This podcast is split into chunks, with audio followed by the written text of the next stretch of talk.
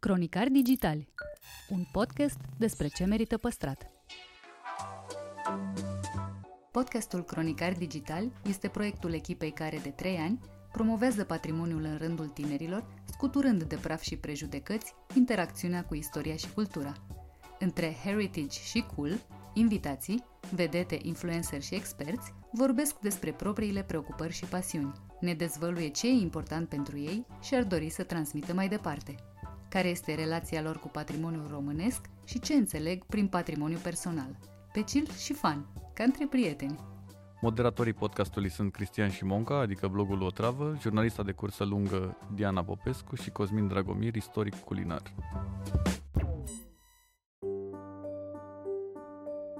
Mihai Călin, dea până amintiri dragi de copilărie, alături de bunica lui cu rădăcini exotice, ne spune ce fel de tată încearcă să fie și vorbește deschis despre școala făcută în comunism și marile minusuri ale unei meserii care doar pare de vis. Până acum trei ani, când au crescut salariile, e adevărat, în domeniul nostru, am avut toată viața un salariu de mizerie. Și când spuneam ce salariu am, toată lumea se mira. Adică niciodată când spuneam ce salariu am, nu eram luat în serios. Adică mi se spunea că fac mișto sau, uh, știi, interviu în secțiunea Patrimoniu Personal, realizat online.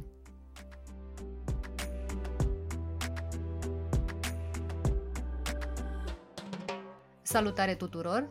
Invitatul meu de astăzi este un actor apreciat, un tată responsabil, un cetățean implicat și un om care, măcar în aparență, este foarte serios.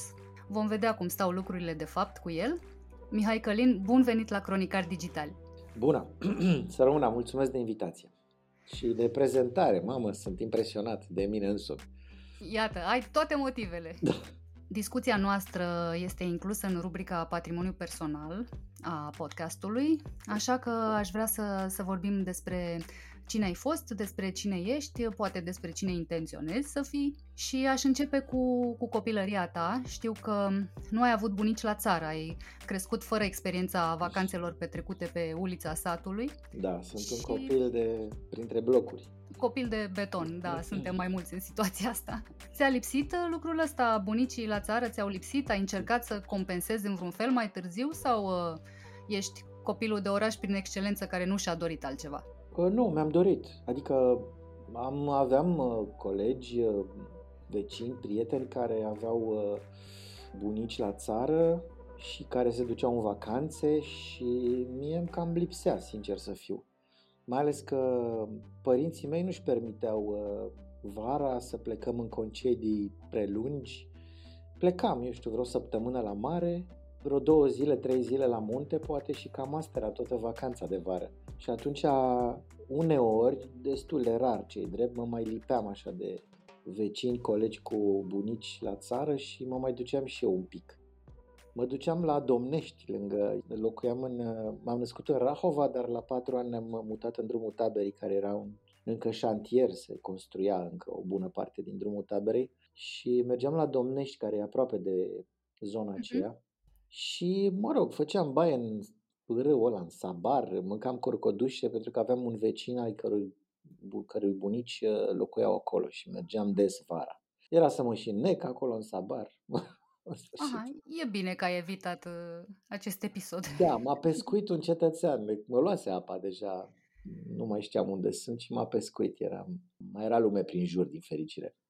Să-i mulțumim cu această ocazie acestui uh, inspirat uh, necunoscut. Da, a salvat cultura română, că altfel... Uh, Iată, aplauze!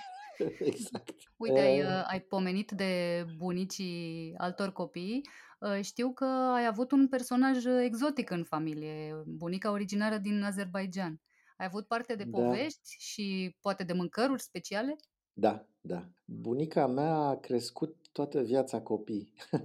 A avut opt copii, din care i-au murit cinci, pentru că așa se întâmplau pe vremurile alea. Și uh, după aia a crescut nepoți, uh, n-a mai avut posibilitatea să-și facă meseria și cu toate că era o femeie inteligentă și fusese chimistă, în sfârșit.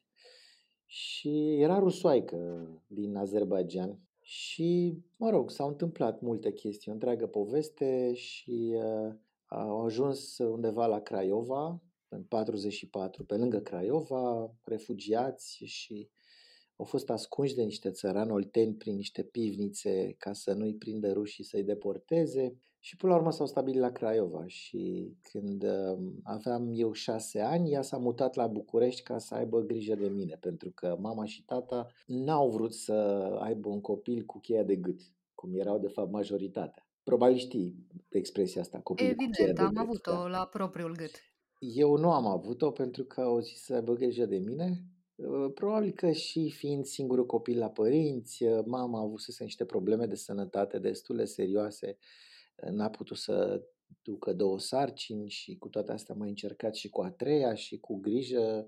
Și atunci, mă rog, eram un fel de, nu chiar bibelou, glumesc acum, dar uh, am avut grijă. Și atunci, de la șase ani, am trăit cu bunica mea pe numele ei de fată Maria Vasilievna Șeverdeaeva în casă. Wow, e, Și, și am e o trăit... probă și pentru un, uh, un actor care se întâlnește cu un astfel de personaj cu un nume atât de complicat de pronunțat. Da. Da, și uh, am trăit cu povești în casă. Adică eu știu de la 6, 7, 8 ani ce însemna comunismul sovietic. Pentru că bunicul fusese deportat vreo 2 ani în Siberia, pentru că era pastor baptist și, mă rog, chestii de-astea. Și pentru mine a fost un mare noroc. Îi plăcea să vorbească, îi plăcea să povestească bunicii mele și îmi tot povestea. și probabil că am moștenit așa un fel de dar de a face paranteze și încrengături arborescente, așa, puțin cam prea lungi. Da, mă rog, mai trag frâna uneori. Și Da. de gătit ce-ți gătea special? Gătea supă rusească, ciorbă rusească de varză, se face și la noi. Uh, Gătea pirașchi, sau cum se spune pe aici, piroști, pirașchi se zice în rusă. Sunt un fel de gogoși, uh, ovale așa, prăjite în ulei, uh, cu orez cu carne, cu varză, cu cartofi sau cu gem. Uh, Făceam ajun de prune senzațional, cozonaci, uh, făcea niște lucruri învățase de la musulmanii de acolo din Azerbaijan, niște specialități de-astea turcești, pentru că azerii sunt de fapt niște turci. Uh-huh. Făcea orez cu prune, de exemplu, sau cu diverse fructe, dar îndeoseb cu prune, în- într-un ceaun, la cuptor și punea mai multe straturi alternative, orez, prune, orez, prune și așa mai departe. Sau uh, făcea niște un fel de budinci cu chiseli, care erau foarte bune din vișine, ca un fel de șarlotă, să zic așa, seamănă cu șarlota. Da, nu mai știu. Și tot povestea lucruri de, de la, încă de la Revoluția Bolșevică, pentru că ea era născută în 1908 la Baku și prin 1920, când era război civil acolo și era intervenția armatei turce sau englezii veneau acolo la Baku în intervenția armată și aducea aminte de cum veneau englezii și le dau ciocolată copiilor și tot felul de chestii de-astea. Când ea avea deja 12 ani, deci ține aminte foarte bine. Cumva n-ai avut nevoie de, de cărți de istorie, ai învățat-o Ah. direct de la sursă. Asta m-a apropiat un pic de istorie, pentru că mi-aș, mi-am dorit, uh, chiar m- mi-a trecut prin cap, printre a 11-a, 12 să fac istorie, uh, să mă duc la facultate, dar mă gândeam că în același timp o să ajung profesor undeva la țară și nu mă încânta ideea asta. Dar um, asta m-a făcut să citesc multă istorie în, uh, în școala generală și în, uh, în liceu. Eram ahtiat după tot ce însemna istorie, mai ales istoria secolului 20 și ca orice băiețel așa despre războaie mai ales. Dar uh, m-a format într-un fel foarte mișto așa, pentru că în felul ăsta de a asculta poveștile ei, uh, m-a făcut să înțeleg oarecum bine ceea ce trăim noi așa politic și social în Românica și nu făceam iluzii, știam ce se întâmplă, știam că totul e o minciună și că Bine, asta mai contribuia și taică meu, că îl vedea pe Ceaușescu la televizor și îl drăcuia bine, după care se uita la mine și spunea, bă, tu ai grijă ce vorbești, să nu scoți o vorbă. Uite, spune că te-a interesat uh, istoria, dar te-a interesat și actoria încă din adolescență. Totuși n-ai dat examen la teatru decât uh, după niște ani de energetică, pentru că înțeleg că ți-a fost teamă să nu pici la admitere. Și aș fi vrut să știu ce ți-a dat încredere în tine atunci când ai decis totuși că trebuie să faci pasul ăsta. S-a întâmplat firesc. Uh, Mi-a fost teamă să dau la facultate atunci în 86 când am terminat liceu pentru că era o teamă firească, așa, puștească de eșec. Făcusem un liceu, uh, unul dintre, să zic așa, primele, hai să zic, 10 licee ale Bucureștiului, Mate Fizică 4, la Măgurele, unde este platforma de fizică atomică și unde e laserul ăsta nou uh, sfârșit. Uh, și știi cum, e conveniența socială, nu vrei să dezamăgești profesorii, părinții, e teama de eșec, care încă există, încă și acum foarte prostește așa. Plus că în vremea aceea, dacă picai la facultate, plecai în armată un an și patru luni. Deci aproape sigur nici peste 2 ani n-ai fi intrat, că nu mai știai nimic despre materia aia după un an și patru luni de armată, deci de-abia cam peste vreo 3 ani poate reușeai să intri din nou la facultate. Și la teatru era o concurență fantastică atunci. Erau cam patru locuri de obicei și vreo 4-500 de candidați. Și de obicei foarte puțini intrau din prima. Cunosc actori foarte, foarte buni care au reușit a treia sau a patra oară. Alții s-au dus chiar până la 6-7 încercări, ceea ce pe vremea aceea mie mi se părea absolut îngrozitor. Adică nu, era de neacceptat să pierzi 3, 4, 5 ani sau mai mult din viață ca să încerci să intri la o facultate. Și nici nu eram eu convins așa de faptul că asta e menirea mea. Cu toate că îmi plăcea mult deja și avusesem așa un pic un fel de confirmare că fusese invitat Ovidiu Moldovan, un actor care era la Teatrul Național și care, din păcate, deja a fost uitat. Fusese invitat la noi la o serbare, la liceu și noi aveam o echipă de teatru al liceului și făceam multe, destul de multe spectacole pe care le jucam în aula facultății de fizică și de fiecare dată noi aveam 5-600 de spectatori acolo. Se aduna tot liceul și... Mai mult decât uh, se adună în sălile teatrelor mici acum. Da, da, da. Și a fost invitat Ovidiu Moldovan, a fost o piesă de-a noastră și după aia m-a chemat la director în cabinet și m-a felicitat, mi-a, mi-a zis că i-am plăcut, m-a invitat la o premieră de-a lui la atunci prin 85 la Național la Jocul Elelor. Și am stat puțin de vorbă în cabina lui și mi-a spus un singur lucru. A zis, după părerea mea, ar trebui să faci teatru, dar actorie, dar Nimeni nu-ți poate garanta că o să intri, e o concurență dură.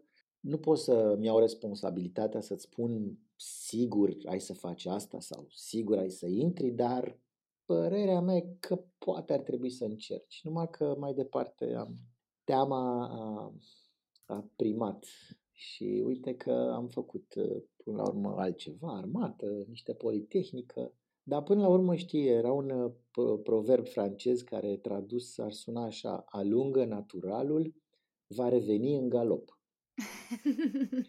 și mi-aduc aminte că eram la, eram la Seral, la Politehnică, la energetică și uh, stăteam și scriam acolo la fiecare curs de matematici speciale sau ce făceam noi, mecanica fluidelor și alte chestii, uh, scriam câte 20-30 de pagini, cel puțin a patru la un curs și din când în când parcă mi se rupea filmul așa și mă opream și scriam acolo IATC, așa se numea pe vremea aia facultate. Da, da, da.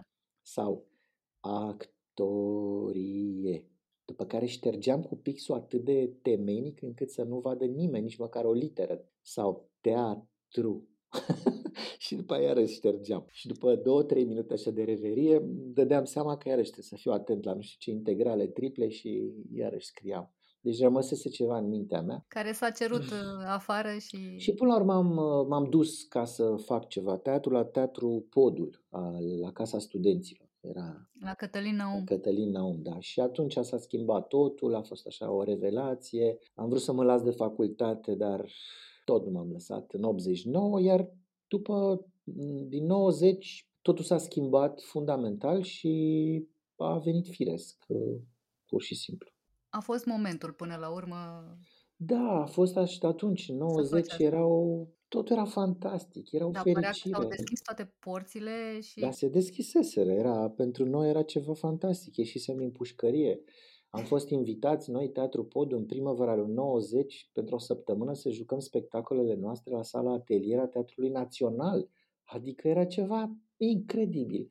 După aia, în iunie, am dat probe cu toți la trilogia lui Andrei Șerban și am început repetițiile toată vara lui 90.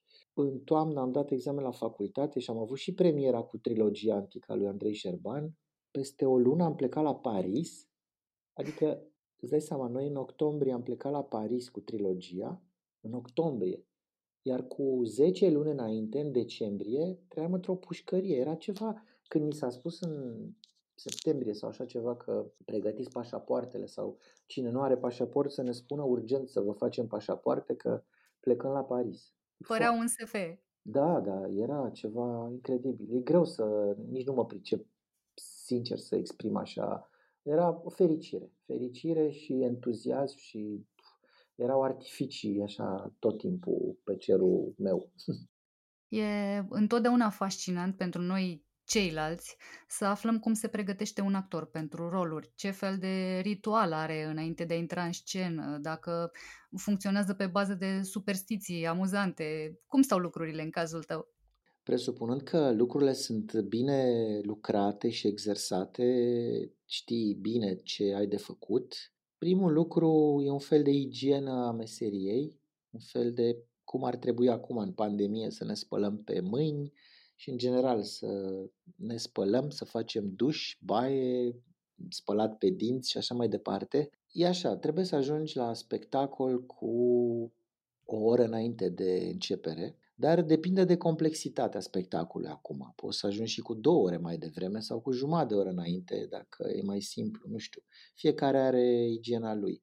Dar în principal asta este necesar pentru că ca să te concentrezi, îți trebuie un pic de timp să te gândești la lucrul ăla și nu poți să vii cu balastul de pe stradă, tot felul de tensiuni și gânduri de-a lungul zilei și apoi uh, doar să te îmbraci în costum și în 5 minute să intri în scenă. Chiar dacă știi foarte bine textul, chiar dacă știi foarte bine ce ai de făcut și mișcare și așa mai departe, nu ajungi decât să execuți lucrurile, da? să nu, nu poți să fii pe de-a întregul acolo. Deci îți trebuie acea, cel minim timp, uh, cam de o oră de obicei de concentrare, să îți faci o încălzire fizică și vocală, să te gândești efectiv la ce ai de făcut, de ce ești acolo, ce spui, de ce spui. Să-ți aduci un pic aminte că vei intra într-o altă lume și dacă tu nu ești suficient de concentrat și intrat în acea lume, nici publicul n-ai cum să-l aduci cu tine.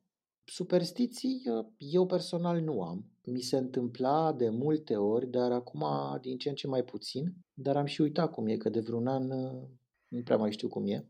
Da, din păcate. Îmi scriu cu degetul mare pe degetul arătător litere. Nume, fac desene. e o chestie asta cam puțin nevropat, așa. Aș zice. Dacă funcționează, e perfect. Cine suntem noi să judecăm? Exact, da. Îmi fac și o rugăciune, sincer să spun, și mă repet textul. Na, cam asta e. Uite, pomeneai de, de faptul că în ultimul an n-am prea văzut uh, actori pe scenă. Nu mi-amintesc să te fi văzut vreodată în reclame. Ai filmat așa ceva? E, ba da, ba da, ba da. da? Am, de fapt, uh, o singură reclamă am făcut. O singură reclamă am făcut uh, acum, nu mai știu, vreo șapte-opt ani la o vopsea. Era o reclamă care mi se părea chiar haioasă, pentru că eram eu mulțumit de ce vopseam și cântam ceva și mă apucam să cânt și în română ah, și da, în da, germană. Da, da. Și în română și în germană, aia fiind, nu știu ce, vopsea germană, știi? Și atunci... Și te întrebai, dar ce am nene? Da, da, da, ceva de genul ăsta. Aia Aha, a fost da, o singură... Da, da, da. Care e relația ta cu genul ăsta de muncă? Bine, n-am nicio problemă, adică și în partea pur și simplu de teatru, hai să zicem de artă, există o parte comercială a, a meseriei, adică mm. sunt unele spectacole în care fie că sunt obligat să joc pentru că sunt angajat la Teatrul Național, fie că sunt în zona privată a spectacolelor și care sunt în zona, să zicem așa, de divertisment. Nu poți să vrei de la tine să joci numai uh, mare artă sau uh, pur și simplu meseria asta e o joacă. Și în afară de faptul că trebuie să faci lucruri diferite, trebuie să-ți mărturisesc un lucru pe care toată lumea îl știe, că până acum trei ani când au crescut salariile, e adevărat, în domeniul nostru, am avut toată viața un salariu de mizerie. și când spuneam ce salariu am, toată lumea se mira. Adică niciodată când spuneam ce salariu am, nu eram luat în serios. Adică mi se spunea că fac mișto sau, uh, știi? Deci uh, cam întotdeauna s-a întâmplat chestia asta și cam întotdeauna a trebuit să fac diverse colaborări, fie mai artistice, fie mai comerciale, în afara jobului strict de la teatru unde eram angajat. Era un lucru aproape obligatoriu. Dar cu toate astea știu clar că ești un om cu principii și că există cel puțin un caz în care ai refuzat să joci într-un spectacol la teatrul la care ești angajat pentru că pur și simplu nu rezonai cu... Da, asta s-a întâmplat acum șapte ani când, mă rog, nu știu cât știu despre asta, eu chiar am fost acuzat și atunci și mai târziu, chiar acum de curând, de către directorul nostru Caramitru că am refuzat, cu toate că atunci uh, el s-a supărat puțin, dar nu mi-a reproșat prea mult. Am înțeles până la urmă. Da, sunt momente când, mai ales când ești profesionist în orice domeniu, când ai acumulat experiență, când ai ajuns să ai și o vârstă, eu aveam atunci deja 45 de ani, când uh, trebuie să fii selectiv, chiar dacă ești angajat într-un teatru și când uh, cel care este șeful tău și te obligă să faci acel job nu înțelege că poate sunt alții, adică sigur sunt alții care și-ar dori acel lucru, uh, iar că tu îți dorești altceva, e foarte frustrant, știi? Da, era vorba de un spectacol, o comedioară din asta oarecare, care nici măcar nu-mi plăcea, o, o comedie de suetă, învechită, prăfuită, care până la urmă a adus mult public în săli, fără îndoială, dar nu mă interesa lucrul ăsta. Și... Dar s-a întâmplat și invers, să existe roluri pe care ți le-ai dorit, dar în care regizorii au omis să te distribuie? sau? N-am dorit niciodată să joc un anumit rol sau nu prea am avut ambiții din astea. Am un singur regret că am jucat destul de puțin Shakespeare și Cehov. Cehov mai deloc. Da, dar ai făcut un caliban memorabil. Da, mă rog, suntem câțiva care ne aducem aminte. Fiul tău are, dacă nu mă înșel, 16 ani? Ă, da, acum în iunie o să facă 16 ani. Mă gândeam că să fii tată de adolescent e un rol mai greu decât un personaj de lui Shakespeare. Ce fel de relație e... aveți? Avem o relație foarte bună. Ne iubim, ne mai ciondănim. Asta cu siguranță din cauza mea sau a noastră, a mea și a soției. Mai ales eu sunt așa destul de perfecționist. Din fericire nu sunt perseverent în această stare de, de a fi perfecționist. Oricum, știe mult mai multe, e interesat de mult mai multe lucruri decât eram eu la 16 ani. Da, e minunat să descoperi asta despre puștii de azi. Vrea să facă voluntariat. Asta are... este o altă componentă a vieților care nouă ne-a lipsit și care este absolut admirabilă. Da, da. Am vorbit un pic despre viața ta personală, aș vrea să ne întoarcem la cea profesională. Actorii spun în general că se hrănesc cu aplauze, iar în cazul tău pare că ai preferat să ții dietă. Lumea a observat că parcă te incomodează să ieși la aplauze. Ce se întâmplă? Uh, destul de rar ies așa mândru la aplauze. Poate că în Caliban eram foarte mândru la aplauze, dar și atunci nu îmi plăcea prea mult să, să trag de ele. Nu știu de unde vine asta. Habar n-am. Poate din educație, poate din uh, de cum am început teatru, de la Cătălin Naum, de la Podu, care era foarte dur cu noi în privința, eu știu, posibilității de a, de, de a deveni un pic vedetă sau uh, de a, păi acolo înainte de repetiții de a, se spăla podeaua. Da, da. Nu știu, și dacă spuneai tâmpenii sau făceai tâmpenii, arunca cu legătura de chei în tine.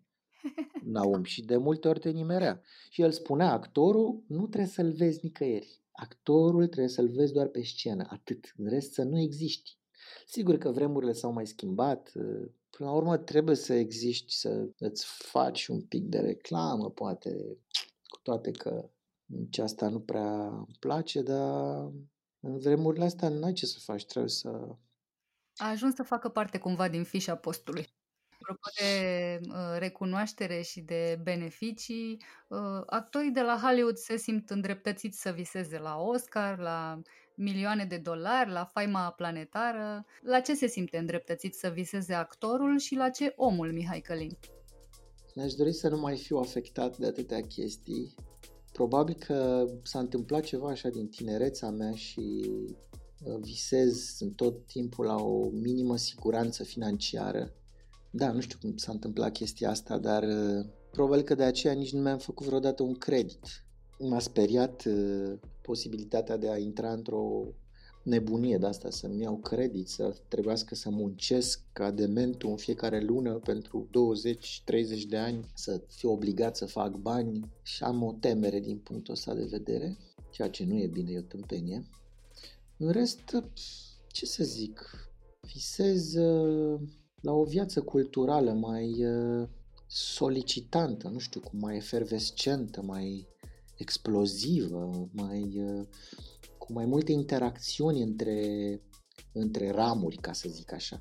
Mi-aduc aminte că îmi povestea Gheorghe Dinică, cu care din fericire am avut ocazia să joc în câteva piese și în multe, multe reprezentații și mai mergeam prin turnee și eu stăteam cu el în cameră sau în cușetă și îmi povestea că în anii 60-70 se întâlneau foarte des uh, actori cu muzicieni, cu instrumentiști, cu graficieni, cu scriitori, mai mult sau mai puțin prieteni, mai mult sau mai puțin colaboratori în diverse proiecte, dar se întâlneau mult mai des. N-aveau alte șanse, erau siliți să facă asta. E adevărat, dar totuși erau anii ăia romantici, așa, în anii, sfârșitul anilor 60, începutul anilor 70, a fost o deschidere politică și culturală de vreo 7-8 ani, să zicem 10 ani maximum, care s-a simțit așa și plus că erau lucrurile mai ieftine și se întâlneau la cârciumă în fiecare zi. Iată. Poate că după pandemia asta, după ce vom fi învățat uh, diverse lucruri și vom fi băgat la cap uh, ce era de băgat Îți dai la seama, cap. Diana, dacă nu anul ăsta, la anul, o să intrăm în epoca Les années folles, știi? Anii 20 de la Paris sau de la Berlin și va fi o, o nebunie. Nici nu ne mai trebuie prohibiție ca să avem un entuziasm feroce. Da. da. Până atunci eu îți mulțumesc tare mult pentru interviu. A, mulțumesc eu.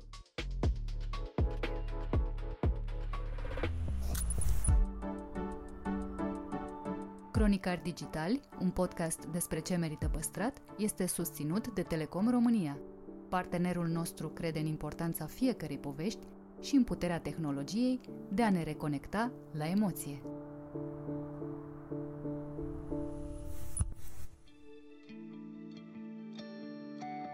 Ovidiu Șandor ne spune ce înseamnă să colecționezi artă în România în locul muzeelor, explică mecanismul prin care lucrările pictorilor români au fost achiziționate de celebrul Tate Modern și ne învață cum trebuie percepută arta de astăzi. Și mereu spun că arta contemporană nu e lucrarea. Arta contemporană e ceva care se întâmplă între lucrare și persoana care privește. Interviu în secțiunea Patrimoniu Cultural, realizat online.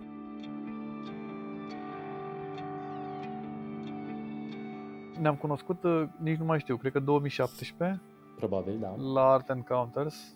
E un eveniment pe care îl faci de ceva vreme în Timișoara. Uh, Da, din 2015.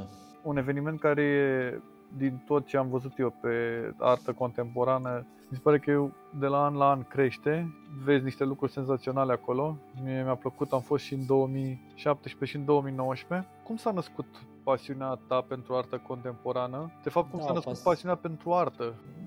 În mod interesant, uh, am început colecționând cu totul altceva. Am început colecționând de, de foarte tânăr, de pe la 20 și ceva de ani, hărți uh, vechi.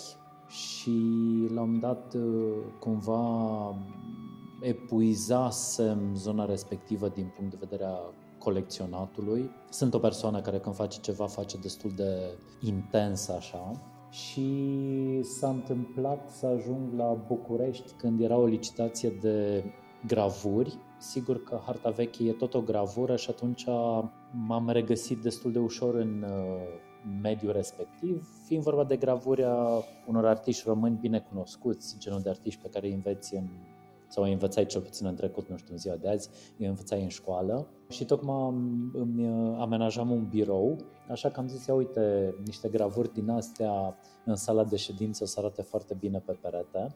Și apoi uh, am început să cunosc oameni care foarte repede m-au uh, introdus în zona artei contemporane și aici m-am regăsit mult mai bine decât în arta, mă rog, care în România e considerată arta clasică, de fapt e vorba de arta interbelică, arta modernă și mai degrabă m-am regăsit în arta contemporană pentru că cumva temele și abordările și așa mai departe îmi sunt mai apropiate pentru că reflectă mult din societatea din jurul nostru, reflectă ceea ce vedem, uh, ceea ce simțim, lucrurile pe care le-am trăit de la comunism la ziua de azi. Așa că ăsta a fost parcursul, acum vreo probabil mai bine de 10 ani deja, lucrul acesta și apoi sigur că încep și descoperi câte un artist, înveți mai multe, descoperi alții, încep să mergi în expoziții, încep să mergi la bienale de artă, încep să mergi în târguri și pofta vine mâncând uh, în, în zona asta de cultură. Cred că pentru oricine care se bucură de vreo formă culturală, fie că e film, fie că e muzică, fie că e orice altceva, explorând descoperă mai mult și vrea să descopere mai mult. Mie mi-a plăcut cel mai mult, dacă e să mă întreb la Timișoara, când am fost în 2017, faptul că m-ai invitat și mi-ai explicat tot felul de lucrări și m-a făcut să văd altfel. Da, aici arta contemporană are cumva problema asta și anume că cineva trebuie la început să te ia un pic de mânuță și, spun eu mereu, trebuie să te ajute să treci pragul și odată ce începi să înțelegi cum trebuie să te uiți la, la arta contemporană, fiecare după aia începe să se descurce, dar într-adevăr primul pas ăsta este. Și de fapt unul din scopurile Bienalei Art Encounters este să introducă arta contemporană la un public mai larg și în România. Dacă ne uităm la societățile mai avansate în vestul Europei, în America de Nord, arta contemporană deja e parte din lifestyle pentru mulți, inclusiv pentru foarte mulți tineri. Cred că și România se îndreaptă încolo, dar într-adevăr arta contemporană are nevoie de un pic de traducere, de un pic de mediere, ca să începi să-i dai de capăt. În România noi de multe ori preferăm uh, genuri de cultură care sunt narrative. Ne place filmul, ne place cartea, lucrurile astea care au o narație destul de clară. Uh, arta contemporană are această caracteristică că de multe ori nu e evidentă narațiunea și mintea noastră e cumva setată inițial să încerce să caute sensuri. Ori arta contemporană nu, nu totdeauna încearcă să definească niște sensuri clare, ci mai degrabă îți lasă ție sarcina asta de a îți pune ție întrebările și a-ți găsi ție răspunsurile. Și mereu spun că arta contemporană nu e lucrarea. Arta contemporană e ceva care se întâmplă între lucrare și persoana care privește. Și aceeași lucrare poate fi citită și apreciată de fiecare dintre noi un pic diferit. Uh, un curator îmi spunea o definiție foarte frumoasă a artei de calitate. O, o, o lucrare e bună dacă e ca un uh, container, ca un uh, recipient în care privitorul poate să adauge propriile povești, propriile trăiri, propriile referințe și a, acolo se naște de fapt uh, magia artei contemporane. În ce fel ajută Timișoara un eveniment cum e Art Encounters? Aici, um, noi mereu uh, când, când ne gândim la Bienală și aici aș menționa că pe lângă Bienală Fundația Art Encounters are și un program permanent, deci între Bienale care sunt la această cadență de 2 ani. Avem un program de expoziții, un program de rezidențe. Anul trecut am făcut un program de workshop-uri online și așa mai departe, un program de publicații. Dacă e să revin la Bienal, aici ne gândim pe trei paliere. Uh, ne gândim odată la comunitate și la oraș, și aici vedem o relație importantă pe care Bienala o are cu orașul și încercăm să implantăm expozițiile noastre, așa cum ai și văzut, în diverse spații din oraș, spații dedicate culturii, cum e Muzeul de Artă sau galerii de artă, dar și în spații, nu știu, foste industriale sau spații publice, parcuri, piețe, moluri și așa mai departe. Și scopul aici este să trezim curiozitatea orașului vis-a-vis de arta contemporană și să facem un, un foarte intens program de mediere care merge și pe zona uh, elevilor, copiilor care vin cu profesorii de toate vârstele, de la cele mai mici clase până la liceu, studenții de artă și așa mai departe, până la, la medierea și, și educația publicului adult, care, cum spuneam, vrea să înțeleagă, vrea să înceapă să descifreze tainele astea. Deci asta e un palier. Apoi e vorba de palierul scenei de arte contemporane din țară și aici scopul nostru cu Bienala este să arătăm artiști români într-un context internațional, deci alături de artiști invitați din toate colțurile lumii. Vrem să fie pentru scena de artă contemporană românească și un fel de vitrină, așa încât un curator uh, din străinătate, un colecționar din țară sau de altundeva, uh, un jurnalist uh, și așa mai departe, dacă vrea să-și facă o impresie ce se întâmplă în arta contemporană românească, să poată veni din 2 în 2 ani câteva zile la Timișoara. Și apoi există acest al treilea layer, care este al scenei internaționale de artă. Și aici e încercarea noastră de a insera acest eveniment în linia altor bienale care au vizibilitate internațională. Ne bucurăm să avem la fiecare ediție curatori din mari muzee care vin aici fie să viziteze, fie să țină prelegeri sau uh, anul acesta chiar uh, una dintre curatoare vine uh, de la Muzeul Tate Modern din Marea Britanie, dar avem vizitatori de la Pompidou, de la MoMA, de la alte muzee din estul Europei. Și, și credem că efortul ăsta e important pentru toți cei la care m-am referit, și pentru artiști, și pentru public, și pentru oraș și um, astea sunt direcțiile în care încercăm să să fim din ce în ce mai articulați cu, cu fiecare nouă ediție. Că tot ai amintit mai devreme de Tate uh, Modern, știu că ești uh, consultant în zona de artă este europeană și știu că la sfatul tău uh, muzeul a achiziționat deja lucrările unor artiști români. Da, deci nu, termenul nu e consultant, sunt membru în ceea ce se numește Comitetul de Achiziții de Artă Este Europeană și Rusă, un comitet în care suntem un număr de, uh, mai ales colecționari din întreaga lume, colecționari interesați de zona este europeană și, și Rusia. Acolo rolul nostru este de a sugera curatorilor muzeului la ce artiști, la ce nume să se uite. Sigur că apoi e munca și, și responsabilitatea curatorilor muzeului să vadă care dintre acele nume par a fi relevante pentru colecția muzeului. Acolo nu, nu, nu e neapărat un concurs uh, care sunt cei mai importanți artiști, ci problema se pune mai degrabă lucrările cărui artist, de exemplu, din această regiune, completează mai bine colecția pe care deja o are Muzeul Tate.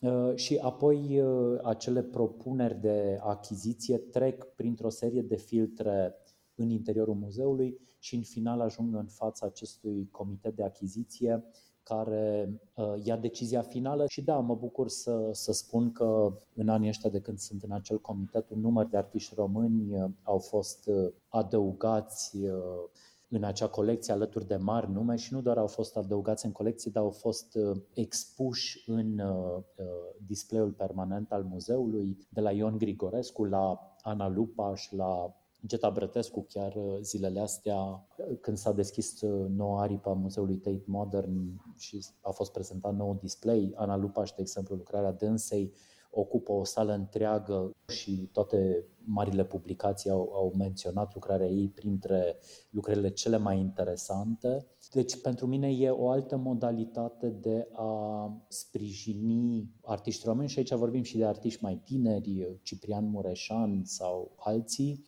Și da, e, e o, o plăcere să, să vezi și această formă de confirmare a unei creativități pe care o avem nu neapărat mai mult decât alții. Știu că e o colecție impresionantă. Într-un an la Art Safari întrebam al cui e lucrarea, al cui e lucrarea, cine o deține și erau, cred că toate erau ale tale sau nu, toate în mare nu, da, parte. probabil că erau multe, da. Știu în același timp că ești uh, antreprenor, că ai construit uh, un cartier sau ești construiești un cartier care arată senzațional la Timișoara. Există o formulă în care stabilești cât din câștigurile pe care le ai le investești în artă?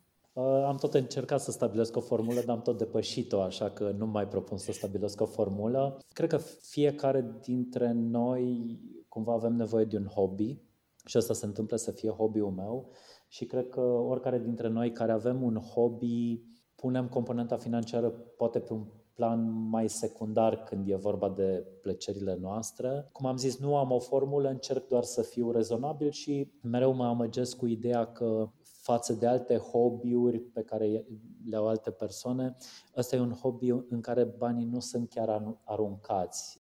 Totuși, o văd mai degrabă ca o formă de tezaurizare.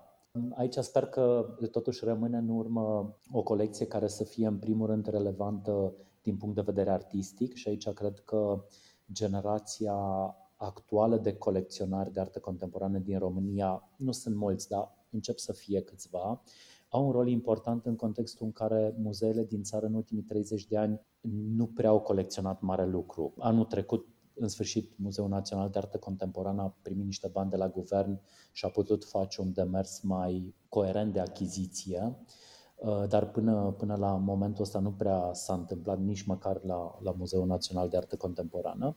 Și atunci cred că e important să, să existe un număr de colecții private, pentru că dacă ne uităm la istoria altor țări mai, mai avansate decât noi, de foarte multe ori în timp uh, o serie de colecții private ajung să devină muzee accesibile public, fie Uh, devenind parte din colecții ale unor muzee publice, fie, și aici deja avem un exemplu frumos în România, prin deschiderea de, de muzee private, cum e Muzeul de Artă Recentă de la, de la București, și acolo o colecție foarte interesantă și un prim exemplu de, de muzeu privat uh, făcut în mod uh, foarte articulat. Știu că pe lângă faptul că investești în colecția personală și în proiectele personale, investești și în inițiativele altora ce te-a determinat să te alături de mersului de salvare a băii imperiale din uh, Herculane? Am fost acum vreo 2-3 ani acolo, am rămas... Uh, da, deci uh, acolo au fost multe motive.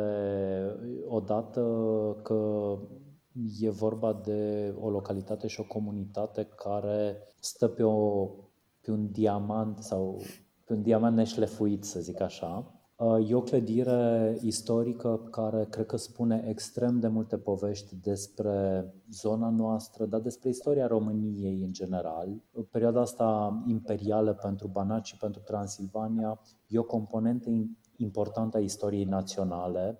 Istoria națională nu e numai Daci și Romanii și Ștefan cel Mare și Alexandru Ioan Cuza. Cred că istoria României și, și a locuitorilor de aici e o țesătură mult mai complexă de imperii, influențe, uh, prinți, soldați, țărani, uh, robi și așa mai departe. Și cred că acea clădire nuanțează foarte frumos această istorie națională.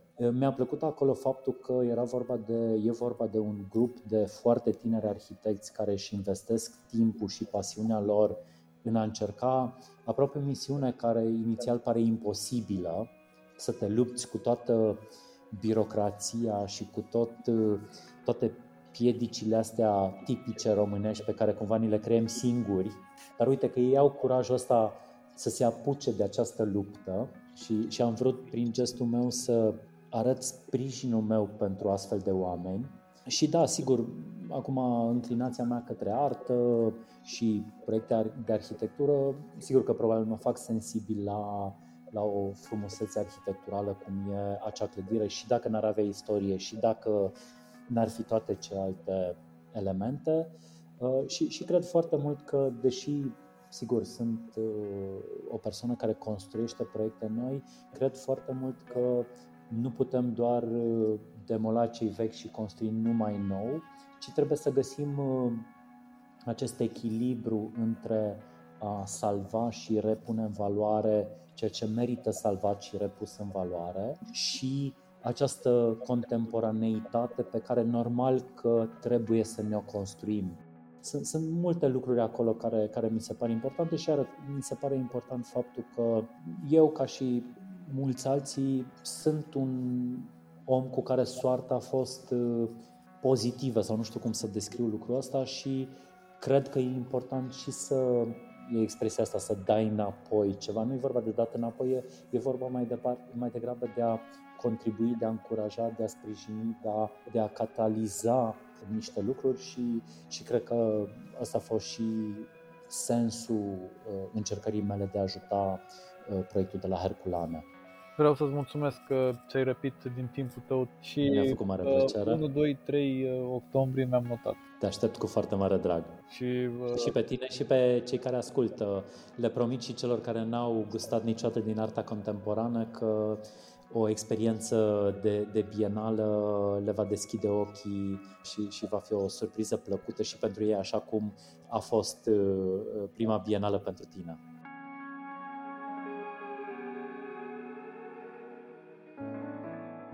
Rubrica Patrimoniu Cultural este susținută de Raiffeisen Art Project Stagiune Virtuală, platforma de mecenat cultural care de 20 de ani facilitează accesul la manifestări culturale și creații artistice valoroase, acum și online.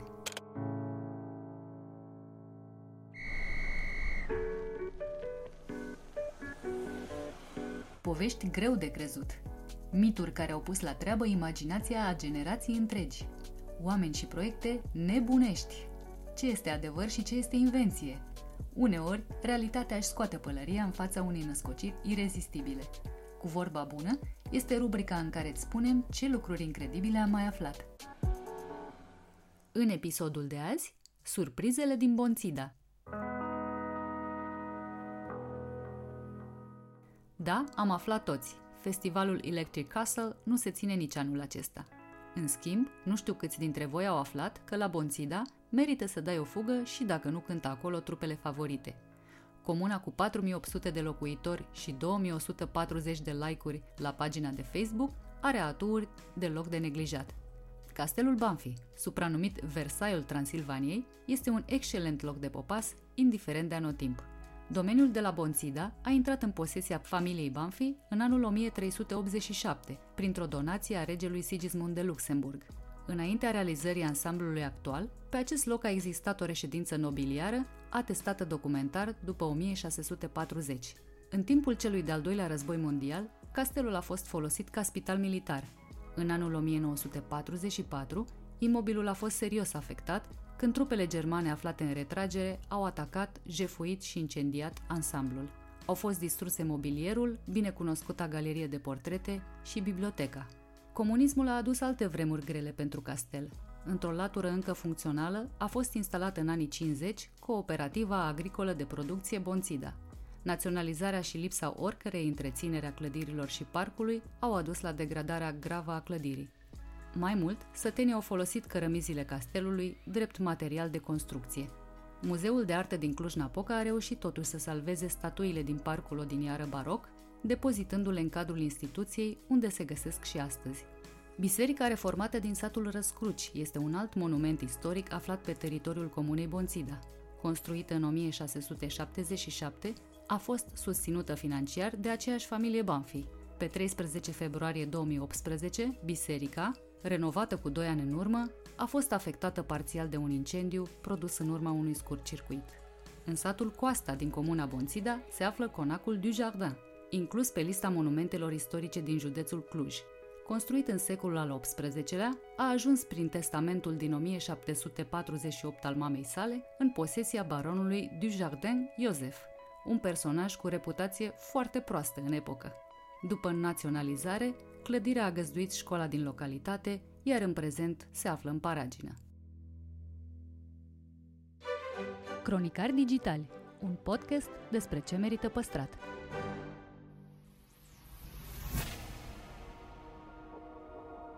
De-a lungul a 100 de ani de experiență și inovații, s-au preocupat să transforme gastronomia în artă și planeta într-un loc mai verde. Rubrica Mâncarea e cultură este susținută de Electrolux, designed in Sweden.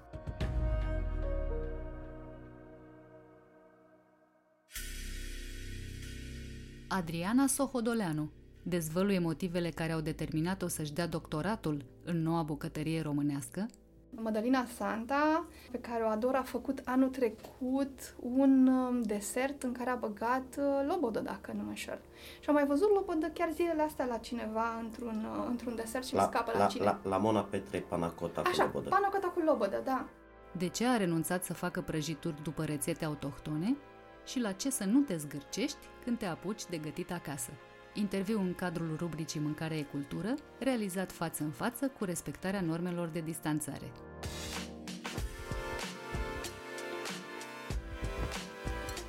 Lucrezi la un doctorat de antropologie gastronomică. Nu e chiar uh, o temă pe care uh, frecventă să spun. Uh, nu sunt prea multe lucrări în, uh, în acest domeniu și vreau să detaliem un pic uh, toată această poveste. Se întâmpla prin 2016, cred, când uh, aveam o cofetărie artizanală. Mama nu era fericită și spunea, alți oameni fac masterate, voi faceți uh, cofetărie. Și atunci mi-am pus problema uh, dacă ceea ce fac mă mulțumește și am zis ok, fac prăjituri, le fac artizanale cum cred eu că e mai bine, e minunat, dar nu salvez balene și nu fac nimic extraordinar să mobilez căpșorul și ce aș putea să fac. Și am început să mă uit pe net să-mi caut cursuri. Și uh, în România n-am găsit nimic uh, cursuri universitare. Și am găsit ceva la Boston, era un pic cam dificil, o cunoscusem la un simpozion pe directoarea de acolo, de pe modulul de gastronomie, dar am spus să se amână și așa mai departe. Pe scurt am ajuns la, la un curs de practici alimentare, antropologie, la universitate, unde cele două profesoare mi-au spus că dacă vreau să, să citesc într-un mod organizat, așa cum doream eu, trebuie să fac un, un doctorat și am ajuns la Facultatea de Sociologie și Asistență Socială, unde de 5 ani uh, lucrez la o teză de cercetare pe uh, noua bucătărie românească. Sunt mai multe direcții în noua bucătărie românească. Aș vrea să le disecăm așa pe căprării și aș vrea să începem cu valorificarea patrimoniului. Pentru că nu putem să vorbim despre o nouă bucătărie dacă nu o implicăm și pe cea veche. Păi toți cei cu care am stat eu de vorbă, fie că uh, se consideră ca făcând parte din noua bucătărie sau nu, pleacă de la, de la vechea bucătărie. Ba unii dintre ei chiar uh, spun că n-ar trebui să o denumim noua bucătărie pentru că nu știm cu adevărat foarte bine vechea bucătărie. Și atunci poate noua bucătărie românească nu e un termen foarte bun, dar e un termen care ne poziționează pe hartă pentru că este această, acest fenomen mai larg de căutări etnocentrise, care se regăsesc și în gastronomie și odată ce a apărut noua bucătărie nordică, a dat tonul, cumva se întâmplă mult copy-paste cam peste tot în lume și uh, atunci noua bucătărie românească cumva uh, sună mai bine din punct de vedere al marketingului. Vorbim de acel manifest din 2004, parcă? Uh, parcă așa, da, e un manifest semnat de René Redzepi, bucătarul și proprietarul de la Noma, împreună cu directorul unei uh, academii din uh, Danemarca și cu ceva finanțatori. O mișcare foarte serioasă care practic a atras atenția asupra faptului că bucătăria se globalizase foarte mult și cel puțin în ceea ce îi privea au încercat să uh, reducă totul la ce se întâmplă în zona scandinavă și atunci au propus această nouă bucătărie nordică care uh, se rezumă la ingredientele din uh, zona nordică, rețetarul de acolo, însă cu interpretări foarte, foarte îndrăznețe, aș putea spune. Și da, asta e și uh, ideea oricărei noi bucătării locale, de fapt, să ia ceea ce crește în spatele casei, să se uite la rețetarul uh, existent, preferabil să scormonească puțin și să găsească rețete mai puțin uh, cunoscute sau poate dintre cele ignorate pe diverse motive și să le dea o haină nouă noi vedem această nouă bucătărie românească sau bucătărie românească modernă, contemporană, um, sau epuizat oarecum sinonimele, uh, o vedem în restaurantele de fine dining românesc. Uh. Aș zice că așa a început. Cercetarea mea nu se ocupă și de restaurantele sau de manifestările din afara fine dining-ului, pentru că undeva trebuie să trag linie, altfel nu mai termin niciodată. Dar a început cu fine dining, poate și pentru că este mai spectaculos, poate și pentru că bucătarii care au propus acest, uh, această nouă bucătărie au venit din afară unde au lucrat pe niște salarii în restaurante de o anumită ținută și practic au, uh, au văzut uh, provocarea pe acest segment de piață. Dar ce mi se pare că văd în ultimul, cel puțin un an, dacă nu mai bine, uh, sunt mici bistrouri Uh, sunt mici uh, restaurante care nu au pretenția că fac nouă bucătărie românească, dar s-au întors la, la rețetele vechi și nu le lasă așa cum le-au, le-au găsit. Se joacă un pic cu ele și împrumută uneori atât cât își permit din, uh, din tehnicile pe care le vedem în restaurantele pe care le denumim de fine dining ține și de globalism, nu? E, e această mișcare care se opune globalismului, e, așa a apărut. Ă, ne întoarcem la, la tradiție, la rețete, la local și mândria de a fi români. Mulți uh, se uită puțin uh, mai departe și spun că nu e atât de mult uh, o chestie de uh, re, uh, revitalizare a bucătăriei românești uh, și a identității, cât ar putea să fie și ceva motivații economice în spate. Uh, iar uh, localizarea, da, e un fenomen foarte, care descrie foarte bine ce se întâmplă. Dacă cumva se simte că zâmbesc, este pur și simplu pentru că eu localizarea o asociez fără să vreau cu micii și porcul cu uh, hrean de la McDonald's. Sunt primii care au făcut localizare în România, din punctul meu de vedere, din ce știu eu. I-au introdus încă de acum câțiva ani și bineînțeles că dispăreau foarte repede, se vindeau în disperare. E și acea, acel trend, acea mișcare uh, fabricată în România da. uh, de prin anii și mai veche. 2000, și mai veche, da, da. în care da, da, da. o celebră firmă de băuturi răcăritoare și-a pus uh, țăranii aceea, modelul acela tradițional da. pe etichetă. Care sunt cele mai mari surprize, să spunem, uh, și aici mă refer chiar la preparate. Uh, lucruri pe care le-am uitat, vorbeam de acele rețete nefrecventate, uitate, pe care le-ai întâlnit în îmi place, că ai, îmi place că ai spus nefrecventate, eu aș spune nefrecventabile, pentru că nu urzicile, loboda, ștevia sunt chestii complet nefrecventabile sau cel puțin erau până acum 2-3 ani. Sunt uh, culese de pe marginea drumului, sunt asociate cu sărăcia, cu bucătăria celui care nu are prea multe și se bazează pe ce îi oferă natura. Ei bine, uh, ce se întâmplă acum în farfurii cu urzicile, loboda sau ștevia este absolut fantastic. Ce mi se pare uh, mie interesant este că uneori nici măcar nu se îndepărtează foarte tare de, de rețetă, cel puțin la nivel de ingrediente, Uh, dar se joacă atât de mult unii dintre bucătari cu tehnicile de preparare, cu texturile, încât uh, dacă le pui una lângă alta, nu ai zice că, că de fapt este același lucru. Și mă gândesc acum, de exemplu, la urzici. Andrei Chelaru făcea anul trecut uh, niște farfurii cu urzici absolut fantastice. Urzici cu poșat și mămăligă, dar Ok, farfuria aceea ar fi putut sta în absolut orice restaurant din lumea asta de fine dining cu câte stele Michelin vroiai. Și nu e, nu e singurul. Știu că Madalina Santa, pe care o ador, a făcut anul trecut un um, desert în care a băgat uh, lobodă, dacă nu mă înșel. Și am mai văzut lobodă chiar zilele astea la cineva într-un, uh, într-un desert și la, mi scapă la, la cine. La, la Mona Petre Panacota Așa, cu lobodă. panacota cu lobodă, da. Mona a fost uh, la noi, uh, Radu Dumitrescu, care a fost și el la noi, a vândut o săptămână urzici cu ouă poșete în București. Da, și el face niște chestii fantastice. Uh... Bine, el a făcut, s-a jucat anul trecut cu micii, de exemplu, micii de 1 mai. Și a avut mici de pește, mici de uh, legume vegani și așa, mici de berbecut mm. sau nu mai știu ce. Și ciorba de burtă. Și ciorba uh, de burtă. În, în pandemie am comandat și împreună eu... cu Mihai Toader. Și eu am comandat micii de la el anul trecut și a fost, uh, a fost distractiv că muștarul nu mai era de tecuci, era de Dijon, că de fapt nu era chiar un muștar, era un sos. Cartofii care în mod normal sunt un cartofi prăjiți, transformaseră în niște cartofi la cuptor cu ceva smântână și unt și ierbușoare pe acolo, era absolut fantastic. L-ai adus în discuție pe Andrei Chelaru, uh, mi-a promis că la Cluj leurda este un pic mai târziu, dar mi-a promis o zacuscă de urzici și de leurdă Minunat, am comandat uh, zacusca lui uh, din, uh, din toamnă împreună cu uh, ceva sosulețe. Încă, în unele borcane nici nu le-am desfăcut încă. Vorbeai de un rețetar românesc, vorbim de o nouă bucătărie românească. Întrebarea e, mă lupt cu ea de atât de mult timp, ce e românesc? pentru că suferim de acest autorasism, îl citesc pe profesorul Vintilă Mihailescu, nimic nu e al nostru, suntem periferia Europei, noi n-am inventat nimic, nu s-a mâncat nimic aici, până când nu au venit alții să ne învețe. Eu l-aș cita pe Florin Dumitrescu, care cred că este discipol al uh, domnului profesor Mihailescu, și el spune că um, suntem uh, fie extrem de mândri, în, în contexte pozitive uh, sarmaua noastră, dar uh, în, uh, în contexte uh, negative automat ne, ne dezicem de ea și, uh, și spunem că nu avem nimic de a face. E o mitizare și demitizare constantă și uneori bă, simultană, nu știu cum funcționează, dar într-adevăr, ba e al nostru, ba nu e al nostru. Eu sunt, dacă nu mă șel de aceeași părere cu tine, că spun că ok, poate că nu l-am inventat noi, dar nu are nicio importanță. E, e ca și cu un copil. Îl, îl adopți, intră în familia ta, e al tău, mai contează din ce gene a venit. În definitiv, tu îl hrănești, tu îl educi și îl iubești ca pe al tău. Deci așa și, și cu sarmalele și cu ciorba de burtă, că e schembea sau altceva.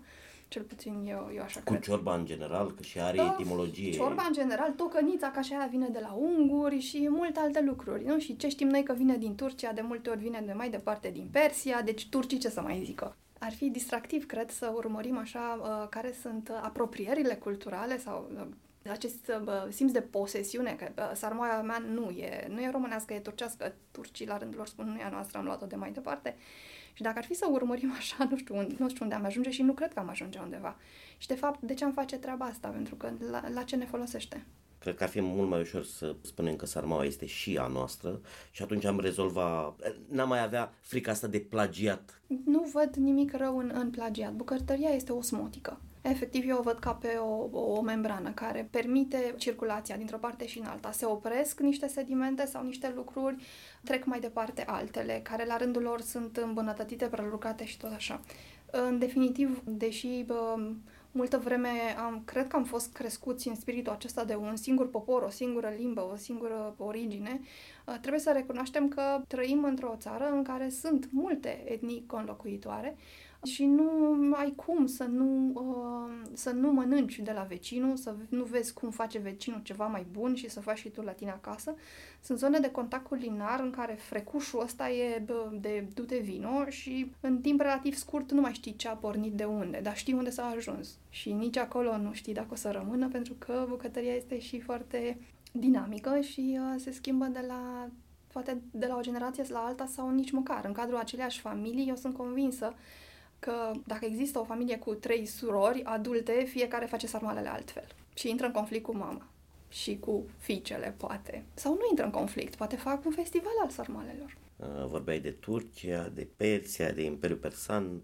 Um, Ești ceea ce putem numi un turist culinar, uh, un turist care își alege destinațiile și pentru mâncare și cu riscul de a ieși și fonați din astfel de, de comparații, cum arată România culinară, văzut așa prin ochii acestui turist uh, gastronomic și ce ar trebui să facem? Să fim comparabili măcar, să fim atractivi. Aș zice în primul rând că sunt un călător și da, sunt un călător culinar, poate mai presus de alte lucruri, pentru că atunci când călătoresc, primul lucru pe care îl fac este să-mi fac rezervări la restaurantele la care știu că se ajunge greu și să-mi fac liste și hărți, efectiv circul cu harta pe care sunt notate restaurante și uh, locuri în care se mănâncă bine, piețe, magazine, producători de diverse. Am, uh, am călătorit anul trecut, de exemplu, cel mai recent în România, și experiențele au fost uh, și bune și rele, dar per total aș zice că de fapt sunt îmbucurătoare.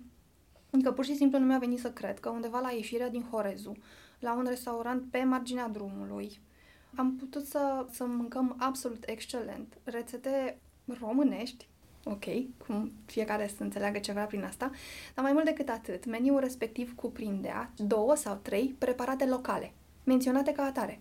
Și nu era un restaurant gastronomic, era pur și simplu genul de loc uh, de pe marginea drumului unde oprești uh, să mănânci ceva la botul calului și să mergi mai departe.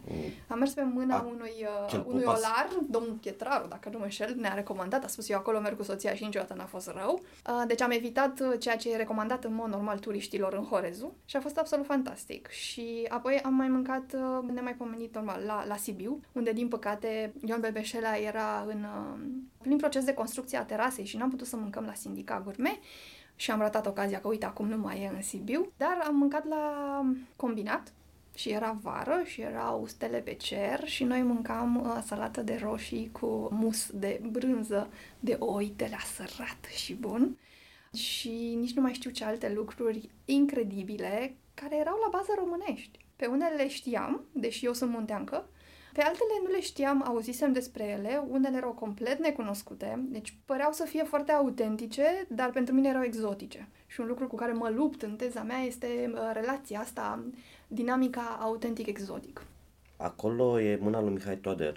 El a, a făcut consultanță și îl iubesc pe îl iubesc pe Mihai Toader pentru îl iubesc pentru multe. Și eu. Uh, Bucătăria practicată de el e numită, uh, a numit-o neo-românească. El a făcut hot dog cu virșli, un cârnat se comportă ca un cremuș local pe care l-a dus într-o formă mult mai comună lor. Ca să poți să-i faci pe tineri să mănânce oaie, capră, uh, un hot dog este perfect. Mm, deci să înțeleg că dacă ieșim din paradigma asta a meniurilor care sunt copy-paste, că ești la gurile Dunării sau lângă Voroneți, sunt aceleași șase ciorbe Asta este o sau mare problemă. standardizarea sarmalei, aia ar fi șansa noastră. Cred că șansa este uh, localul, microlocalul, dacă se poate, dar, dar mă mulțumesc și cu regional. Adică măcar să știu că dacă sunt în... Uh, Uh, sunt în Banat, mănânc ceva cu tăiței sau ce fac ei pe acolo, cu mac. Dacă sunt Mai în, dulce. Da, dacă sunt în Oltenia, atunci mănânc, niște, mănânc praz și alte lucruri și de fapt aș vrea în Oltenia să mănânc mai mult decât praz, să fie lucruri pe care nu le știu, că toată țara știe că oltenii mănâncă praz, dar sunt convinsă că mănâncă și lucruri despre care noi ceilalți nu prea știm. Um, Deci, regionalizarea e un lucru bun. Dacă se poate merge pe microlocal, este și mai bine. Știu că Oana Coantă zicea la un moment dat că fiecare sat din jurul Brașovului are un mod anume de a face un anume preparat. Mi se pare o chestie absolut fantastică.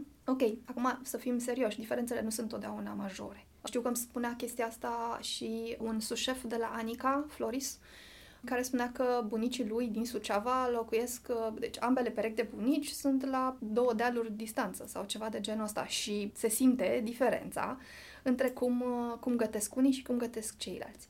Acum știu că atunci când spunem de microlocal și regional ne așteptăm la diferențe majore, că așa suntem noi obișnuiți și de multe ori nu sunt foarte, foarte mari.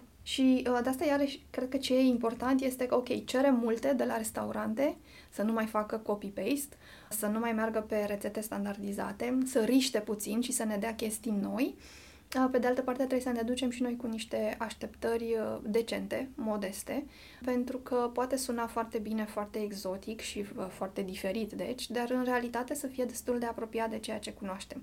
Și asta ar fi momentul la care uh, se rupe un pic firul și uh, unii uh, se simt cumva înșelați sau simt că nu există cu adevărat potențial în bucătăria românească și aici zic că trebuie să fim foarte atenți. Dar în cofetăria românească ai patalama de cofetară? Uh, da, m-am jucat de cofe- de cofetăria șase ani și când am plecat la drum, pe drumul acesta am spus că nu voi face cofetărie românească, nu pentru că n-aș fi crezut în ea, uh, ci pentru că sunt încă foarte multe cofetării care fac cofetărie românească. După câțiva ani am început să introducem uh, desertul românesc în vitrină. Aveam un desert românesc sau o săptămână, odată la uh, ceva timp, care erau dedicate uh, deserturilor românești, pentru că ceea ce credeam eu că sunt opțiuni uh, la celelalte cofetării clasice românești sunt doar cu numele. Pentru că um, se preferă de către multe um, afaceri și le spun afaceri, nu cofetării, um, să se lucreze cu premixuri, să se deșarte sacul într-o găleată și cu mistria, efectiv, se, se adaugă apă, se amestecă cu apă și uite așa avem o cremă, avem un blat, uh, nu, blatul se cumpără, se cumpără la metru, de fapt.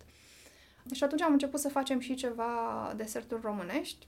Sunt minunate, problema e că atunci când le faci ca lumea, nu ai cum să le cumperi cu 3 lei, cum le iei de la cofetăria din colț. Și iarăși este o problemă de așteptări. Da, vreau să mănânc amandină. Păi, bun, mănânci amandină, dar vrei să plătești de două, trei ori mai mult prețul decât la cofetăria din colț. Da sau nu? Și apropo de asta, în primele săptămâni când am deschis cofetăria la stradă, a intrat un domn mai în vârstă, s-a proptit în fața vitrinei. Cofetăriuța noastră era foarte micuță, deci nu aveai cum să nu vezi prăjiturile. Și s-a pus în fața vitrinei și a întrebat, dar prăjituri nu aveți? Vitrina era plină. Ba da, nu, prăjituri normale. Nu vă supărați, dar prăjiturile mele ce au? De ce nu sunt normale? Amandine, savarine. Ce efectiv punea un semn de egalitate între conceptul de prăjitură și amandină, savarină și tot ce înseamnă cofetăria românească. Și nu știu dacă vrei să intrăm în discuția asta cu cofetăria românească pe bune, amandina, savarina, românești. Câteva sfaturi pentru cei care, din ce în ce mai mulți, datorită din cauza pandemiei, dar datorită... Aș zice că, că e datorită, grație. Exact, grație. Au început să-și gătească acasă, dar o să ne referim strict la, la partea de cofetărie. Câteva sfaturi practice pentru ei? În primul rând să nu se zgârcească la ingrediente. Calitatea uh, ingredientelor este absolut esențială. Deci uh, vă rog nu luați cacao de aceea albicioasă de 12% grăsime sau eu știu ce, încercați să mergeți pe o, pe o cacao cât mai bună, pe o ciocolată veritabilă, nu ciocolatele care se vând în plăci de un kilogram sau eu știu cât ori fi la, la supermarket. Frumusețea este că foarte mulți uh, distribuitori care înainte lucrau doar cu companii, acum și-au deschis fie mici magazinuțe, fie vând pe, pe comandă online și atunci puteți să cumpărați ciocolată belgeană adevărată, puteți să comandați unt francez de 82%, uh, și aici știu că s-ar putea să calc pe coadă pe câte unii și să-mi zică de ce are untul românesc. Nu l-am mai încercat în, ultima, în ultimele șase luni, 8 luni. Pe vremea când eram la cofetărie, însă am făcut teste cu unt românesc, cu frișcă românească. Nu avea constanță.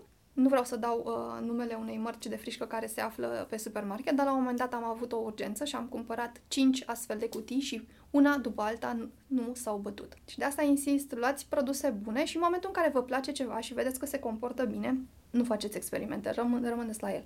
La fel și cu sursele. Circulă foarte multe rețete pe internet, dar bănuiesc că deja toată lumea știe că nu tot ce zboară se mănâncă. Încercați să mergeți pe rețetele unor oameni care dau rezultate. Nu aș da nume neapărat de la noi, dar pot să vă spun că eu, de exemplu, oricând am nevoie de ceva, mă duc pe The Kitchen. Când am nevoie de ceva mai mult, efectiv, mă întorc la cărți.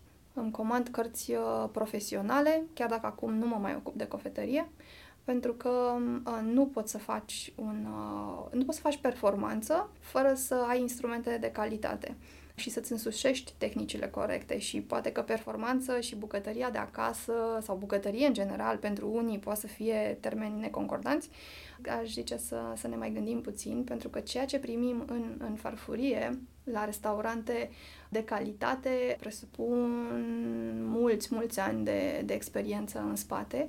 Uh, și chiar dacă pare un simplu cartof fiert uh, sau un ou poșat, nu este chiar atât de ușor în realitate susții, de curând ai început uh, uh, cursuri de istoria gustului, de istorie culinară, care sunt pe bani, cum e și normal ca să fie orice curs.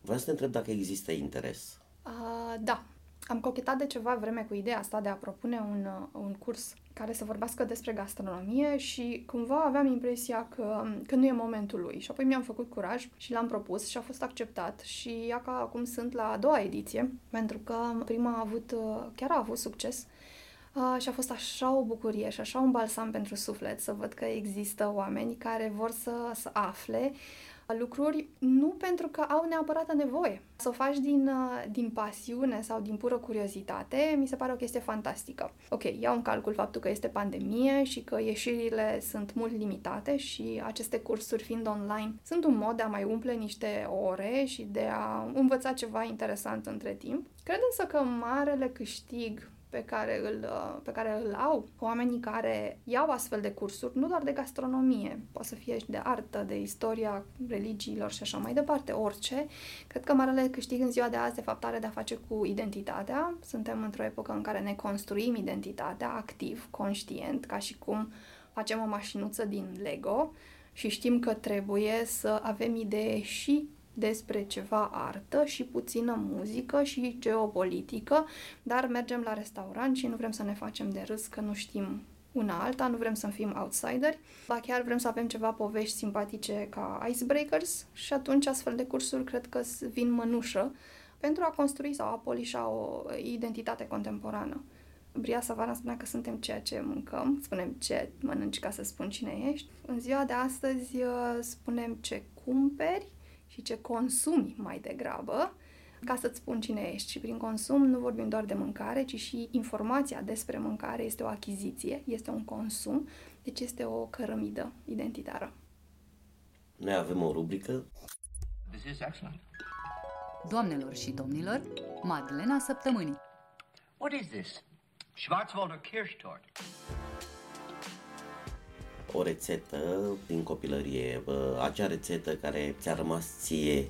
Ok, Madlena din copilărie. În vacanțele la bunici, mama îmi făcea iarna șodou, um, care însemna pur și simplu un gălbenuș de la găinuța din grădină, pe care mă lăsa să-l frec bine cu zahăr um, și urma să fie turnat peste el lapte fierbinte, fierbinte până când ajungea să fie turnat laptele acolo, eu tot dădeam cu limbuța pe lingură și în felul ăsta șodoul meu era foarte diluat, niciodată nu se întâmpla în cană ceea ce ar trebui să se întâmple în mod normal.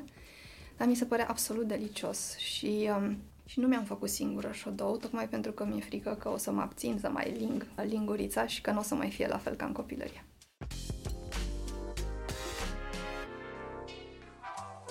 Podcastul Cronicar Digital este susținut de Raiffeisen Bank, Telecom România și Electrolux. Partenerii proiectului sunt convinși că, prin educație și cultură, putem deveni cea mai bună versiune a noastră.